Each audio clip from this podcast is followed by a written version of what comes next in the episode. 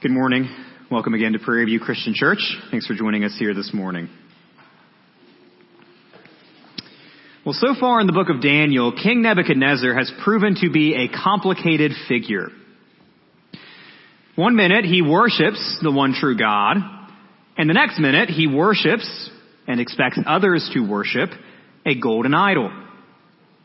One minute he rewards Daniel and his friends with power and prosperity, and the next minute he's trying to tear them limb from limb or burn them alive.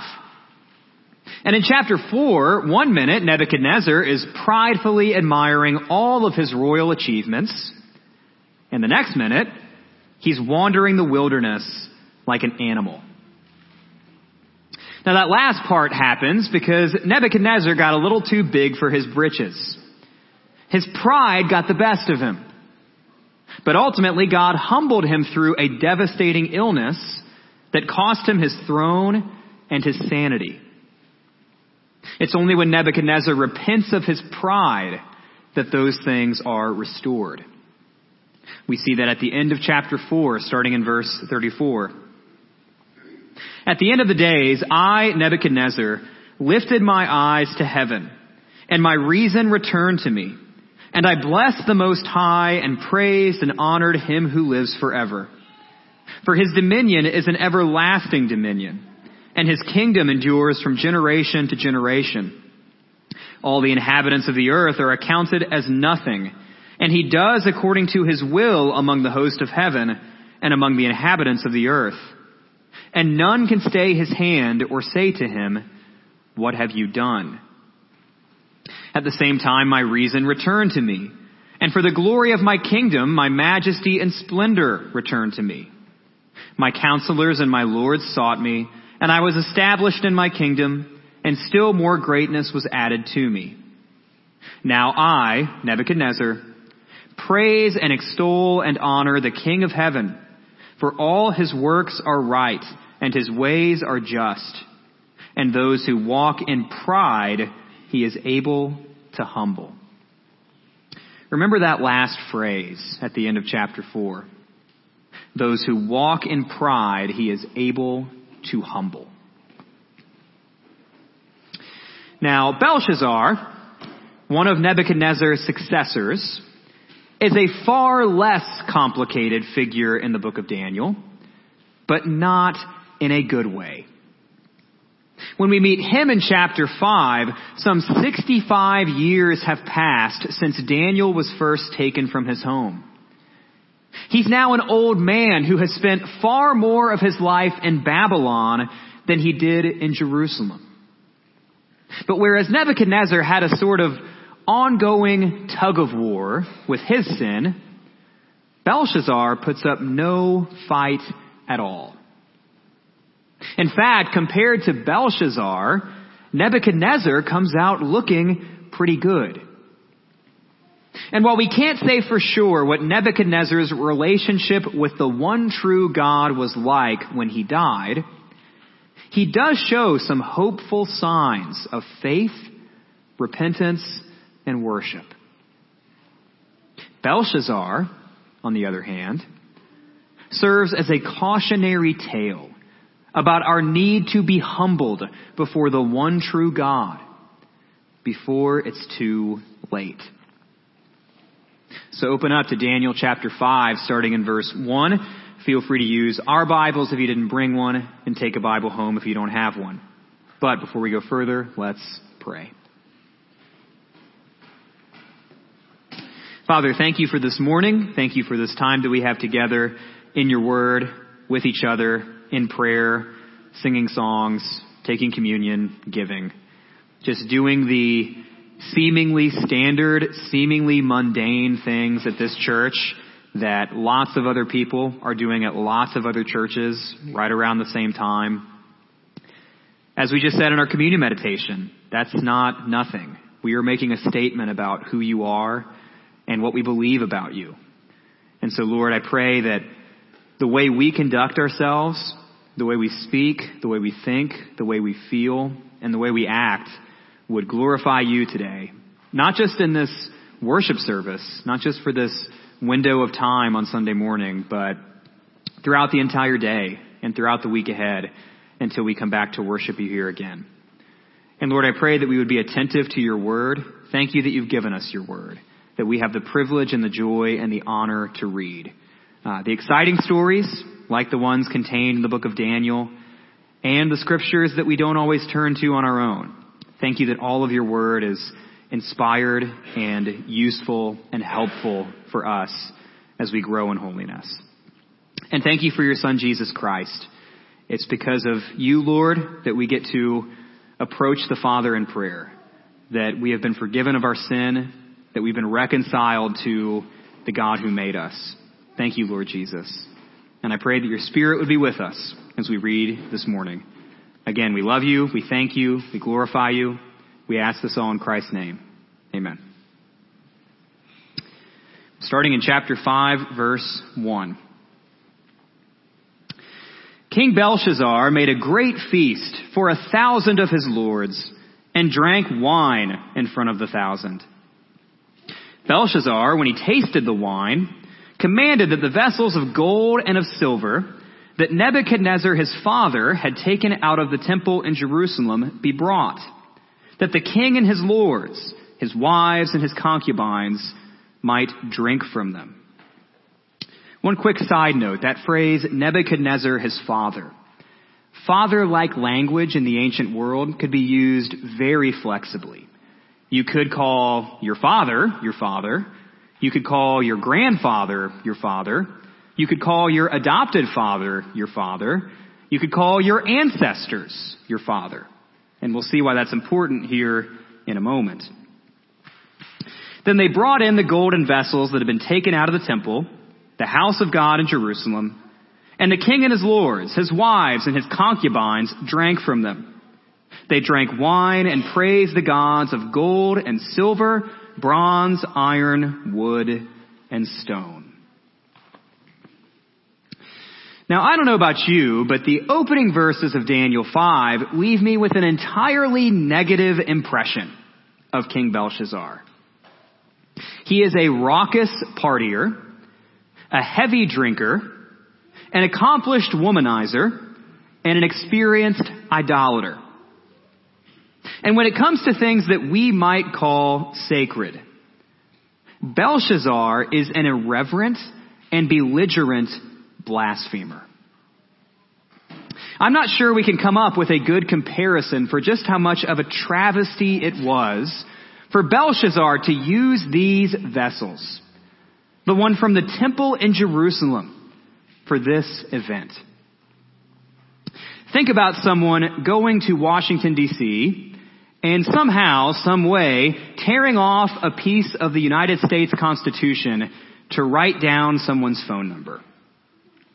Or imagine someone playing football with a Fabergé egg. Imagine someone selling a family heirloom on Facebook Marketplace.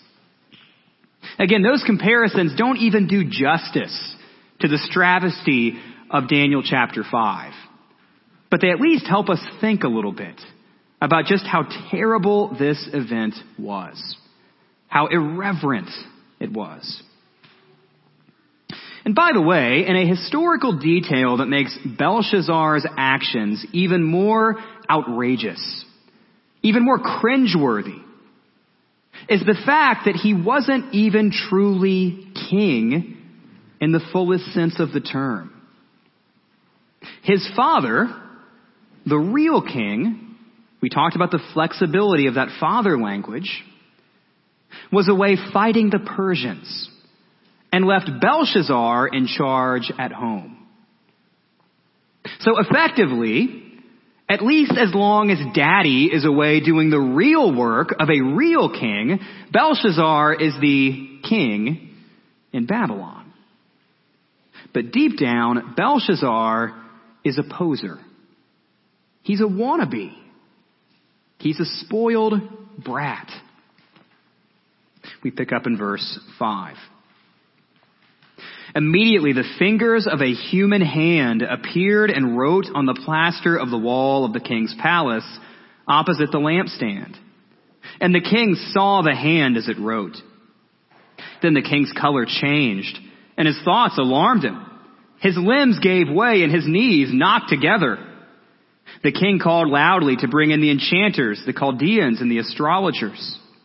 The king declared to the wise men of Babylon, Whoever reads this writing and shows me its interpretation shall be clothed with purple and have a chain of gold around his neck and shall be the third ruler in the kingdom.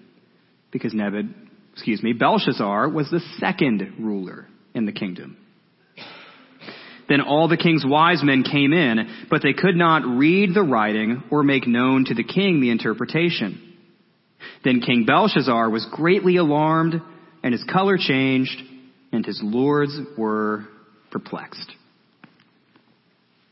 So the entitled, foolish, obnoxious Belshazzar gets quite the wake up call, doesn't he? Just picture it for a moment. The party suddenly stops. The wine ceases to flow. The music is quickly silenced. And I'm picturing that sound effect that you see in movies and TV shows when the record is suddenly stopped. Fear and confusion grip the room. Belshazzar looks like he might throw up and it's not from the alcohol. It's because a visible but otherworldly hand appears, writing mysterious words on the wall. The words perplex the Babylonians, no matter how much of a reward Belshazzar offers. But thankfully, as we already know from earlier in the story, God's got a guy for just this sort of thing. We see him in verse 10. The queen, because of the words of the king and his lords, came into the banqueting hall, and the queen declared, O king, live forever. Let not your thoughts alarm you or your color change. There is a man in your kingdom in whom is the spirit of the holy gods. In the days of your father, light and understanding and wisdom like the wisdom of the gods were found in him. And King Nebuchadnezzar, your father, your father the king, Daniel's really making an effort to draw a contrast between Nebuchadnezzar and Belshazzar, isn't he? That'll come up more here in a moment. Your father the king made him chief of the magicians, enchanters, Chaldeans, and astrologers, because an excellent spirit, knowledge, and understanding to interpret dreams, explain riddles, and solve problems were found in this Daniel, whom the king named Belteshazzar. Now let Daniel be called and he will show the interpretation. You know, in my humble opinion, the queen doesn't get enough credit in this story. Because she apparently had the good sense not to participate in Belshazzar's party. She likely was not Bel. There's even a decent chance that this queen is Nebuchadnezzar's widow. Either way, she comes across as the only wise and respectable Babylonian in the story. And who does she suggest that Belshazzar call? The old exile Daniel. The man who helped her husband so many times. And the fact that Belshazzar, as the acting king of Babylon, has no idea who Daniel is, further illuminates his less than stellar character. But here's the thing. There's still hope for Belshazzar, right? I mean, after all, Nebuchadnezzar wasn't always the wise and humble, worshipful, almost likable figure we read about at the end of chapter 4. It took a long time some real missteps, and a few humbling lessons for Nebuchadnezzar to do any sort of spiritual growing up. Belshazzar just needs to listen to Daniel and learn from this lesson the way his ancestors did. If he does that, all will be well. Belshazzar still has hope, at least for now verse 13. Then Daniel was brought in before the king. The king answered and said to Daniel, You are that Daniel, one of the exiles of Judah, whom the king my father brought from Judah. I have heard of you that the spirit of the gods is in you, and that light and understanding and excellent wisdom are found in you. Now the wise men, the enchanters, have been brought in before me to read this writing and make known to me its interpretation, but they could not show the interpretation of the matter. But I have heard that you can give interpretations and solve problems. Now if you can read the writing and make known to me its interpretation, you shall be clothed with purple and have a chain of gold around your neck and shall be the third ruler in the kingdom. Then Daniel answered and said before the king, Let your gifts be for yourself, and give your rewards to another. Nevertheless, I will read the writing to the king and make known to him the interpretation. O king, the most high God gave Nebuchadnezzar your father kingship and greatness and glory and majesty. And because of the greatness that he gave him, all peoples, nations, and languages trembled and feared before him. Whom he would, he killed, and whom he would, he kept alive. Whom he would, he raised up, and whom he would, he humbled. But when his heart was lifted up, and his spirit was hardened so that he dealt proudly, he was brought down from his kingly throne, and his glory was taken from him. Remember the end of chapter 4. He was driven from among the children of mankind, and his mind was made like that of a beast, and his dwelling was with the wild donkeys. He was fed grass like an ox, and his body was wet with the dew of heaven, until he knew that the Most High God rules the kingdom of mankind and sets over it whom he will. And you, his son, Belshazzar, have not humbled your heart, though you knew all this. But you have lifted up yourself against the Lord of heaven. And the vessels of his house have been brought in before you, and you and your lords, your wives and your concubines have drunk wine from them. And you have praised the gods of silver and gold, of bronze, iron, wood, and stone, which do not see or hear or know, but the God in whose hand is your breath, and whose are all your ways, you have not honored. Then from his presence the hand was sent, and this writing was inscribed. And this is the writing that was inscribed. Mene, Mene, Tekel, and Parsin. This is the interpretation of the matter. Mene, God has numbered the days of your kingdom and brought it to an end. Tekel, you have been found weighed in the balances and found wanting. Peres, your kingdom is divided and given to the Medes and Persians. Then Belshazzar gave the command, and Daniel was clothed with purple. A chain of gold was put around his neck, and a proclamation was made about him that he should be the third ruler in the kingdom. That very night, Belshazzar, the Chaldean king, was killed. And Darius the Mede received the kingdom, being about 62 years old. It's not difficult to detect Daniel's feelings about Belshazzar. He refuses his rewards, compares him unfavorably to Nebuchadnezzar, and pronounces judgment upon Belshazzar. In chapter 4, Daniel expressed genuine affection for Nebuchadnezzar, but he shows none for Belshazzar. But what's far more important than Daniel's view of Belshazzar, or my view, or your view, is God's view of Belshazzar.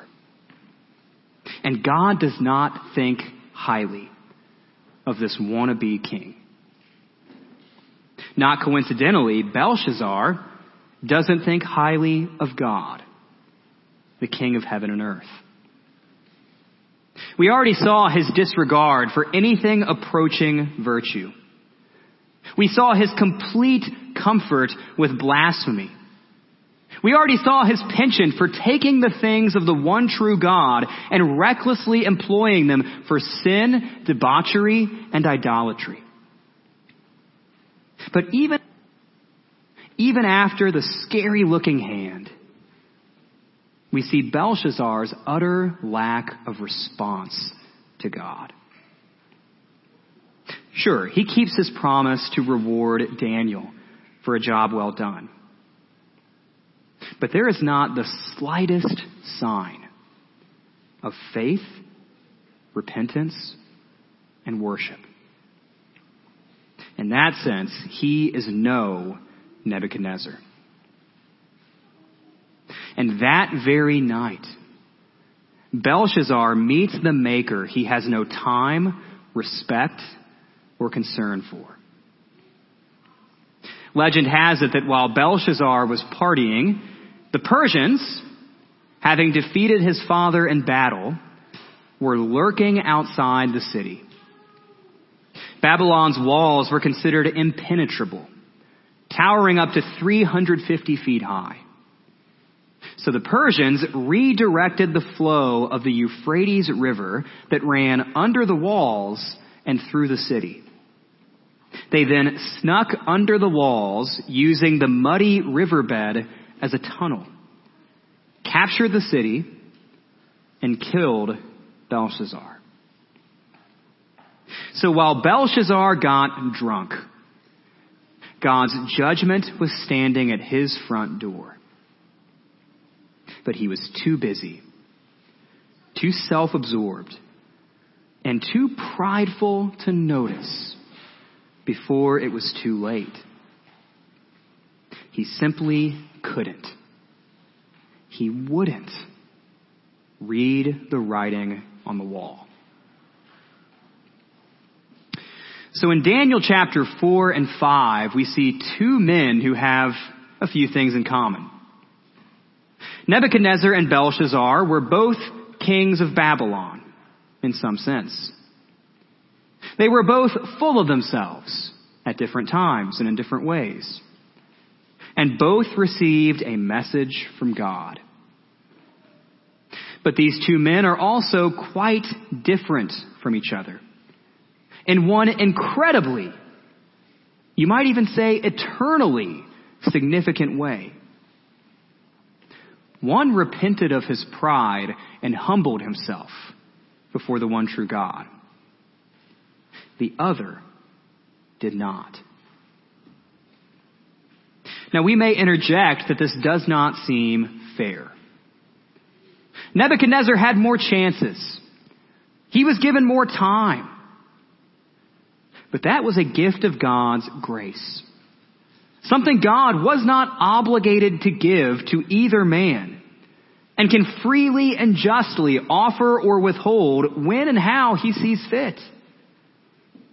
And though the time between Belshazzar's warning and death may have been short, keep in mind that sadly, even after the hand writing those cryptic words on the wall, there was no sign of life in Belshazzar.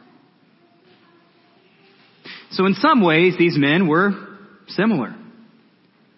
But in the single most important way, they were very, very different.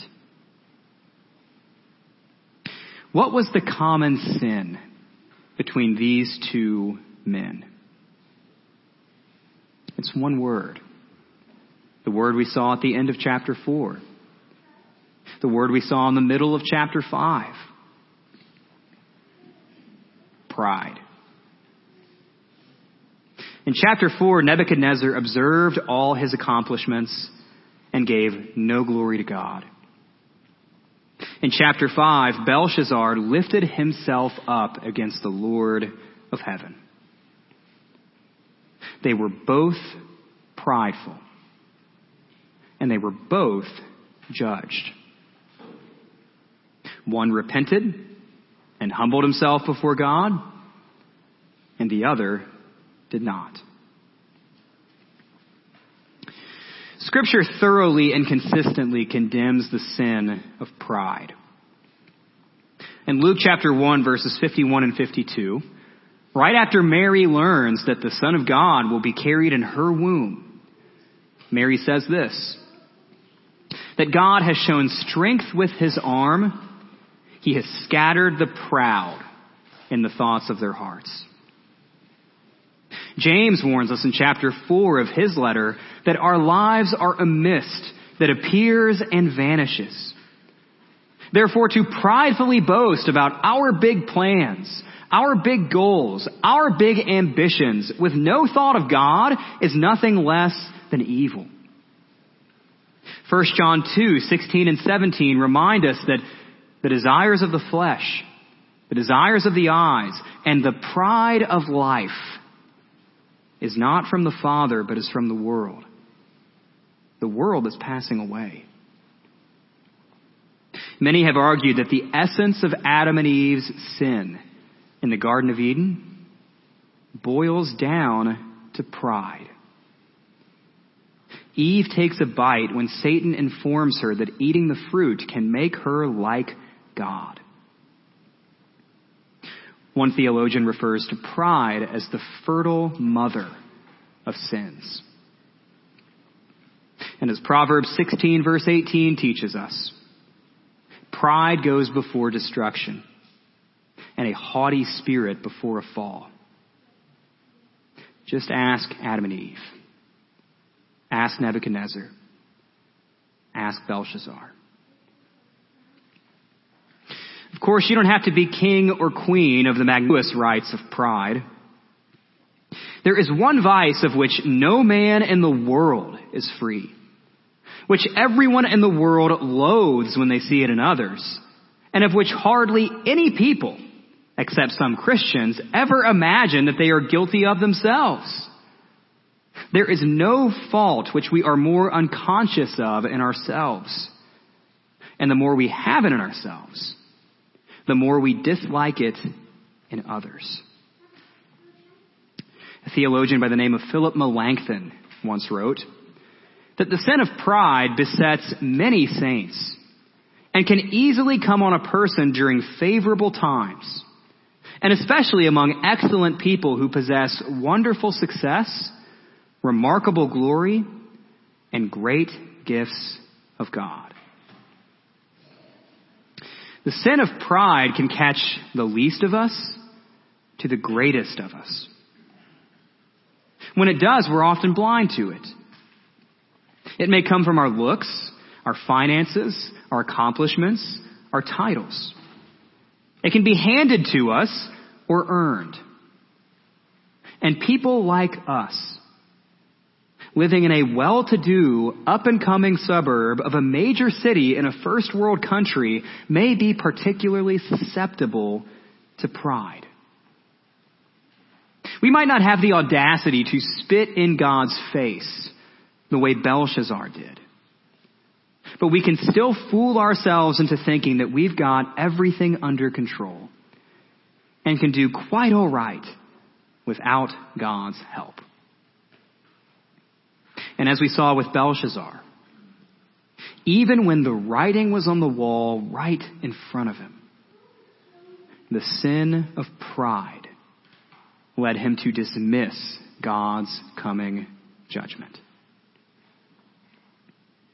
And if we do not repent of that sin and place our hope in Christ, the writing is on the wall for us too we too will face judgment.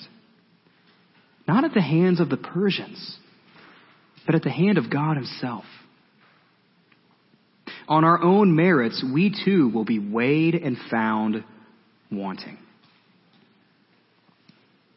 The Apostle Paul in the book of Romans, chapter 3, verse 23, writes this For there is no distinction for all have sinned and fall short of the glory of God. In chapter 6, verse 23, Paul says that the wages of sin is death. Our reasons for pride, our reasons for boasting, will protect us from judgment just as well as Babylon's walls protected Belshazzar from the Persians. They won't protect us. But there is hope for us. Going back to Romans 3 verse 23, Paul continues in verse 24. while all have sinned and fall short of the glory of God, we are justified by his grace as a gift through the redemption that is in Christ Jesus. Or chapter 6, the rest of verse 23. The wages of sin is death, but the free gift of God is eternal life in Christ Jesus our Lord. By faith in Jesus Christ, the man who did not consider equality with God something to be grasped, the way Adam and Eve did, the way Nebuchadnezzar did, the way Belshazzar did, the way we all have at one time or another. He humbled himself unto death, even death on a cross, so that prideful sinners like us can be saved from judgment. Your story, my story, doesn't have to end the way Belshazzar's did. And if I may be so bold to say it, if you haven't yet believed, this sermon might be God writing on your wall. Mene, mene, tekel, parsin. So don't wait around until it's too late.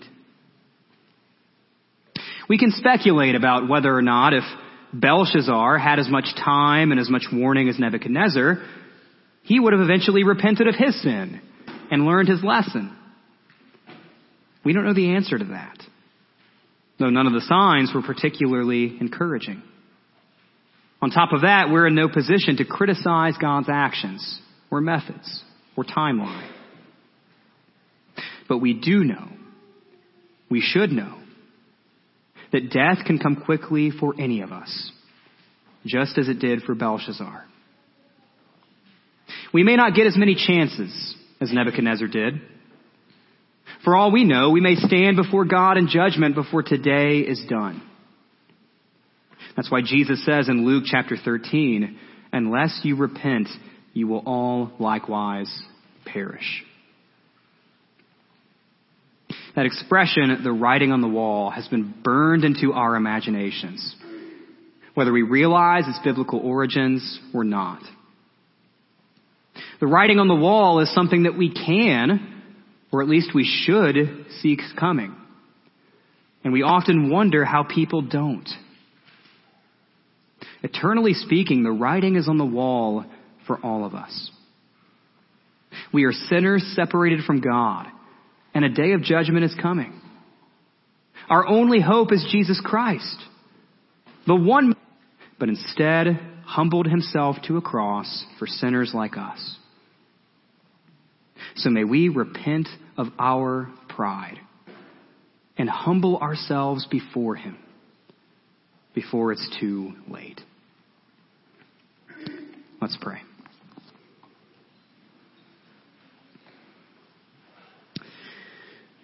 Father, again, thank you for this day. Thank you for this time we have together as siblings in Christ, as people made in your image. And thank you for the rousing stories of the book of Daniel, whether it's the inspiration of Daniel chapter 3 and Shadrach, Meshach, and Abednego refusing to bow the knee to Nebuchadnezzar's idol. Thank you for the excitement of the story that we'll read next week, Daniel in the lion's den, and your provision for him. But I pray we wouldn't skip over chapters 4 and 5. I pray also that we would take the scripture that you've given us that challenges us and calls us out and calls us to account and forces us to look in the mirror and think how we might be guilty of the same sins as Nebuchadnezzar, the same sin as Belshazzar. Again, none of us are kings or queens the way Nebuchadnezzar or Belshazzar were. But we can still be prideful. We can still be arrogant. We can still be full of ourselves. We can still think that we've got it all figured out. We can still glory in our achievements as if we are not beneficiaries of your grace and your provision in ways that we see and ways that we don't. We can still pat ourselves on the back rather than recognize that we are products of your grace above anything else. So Lord, help us humble ourselves before you. Help us read the writing on the wall and come and kneel at your feet.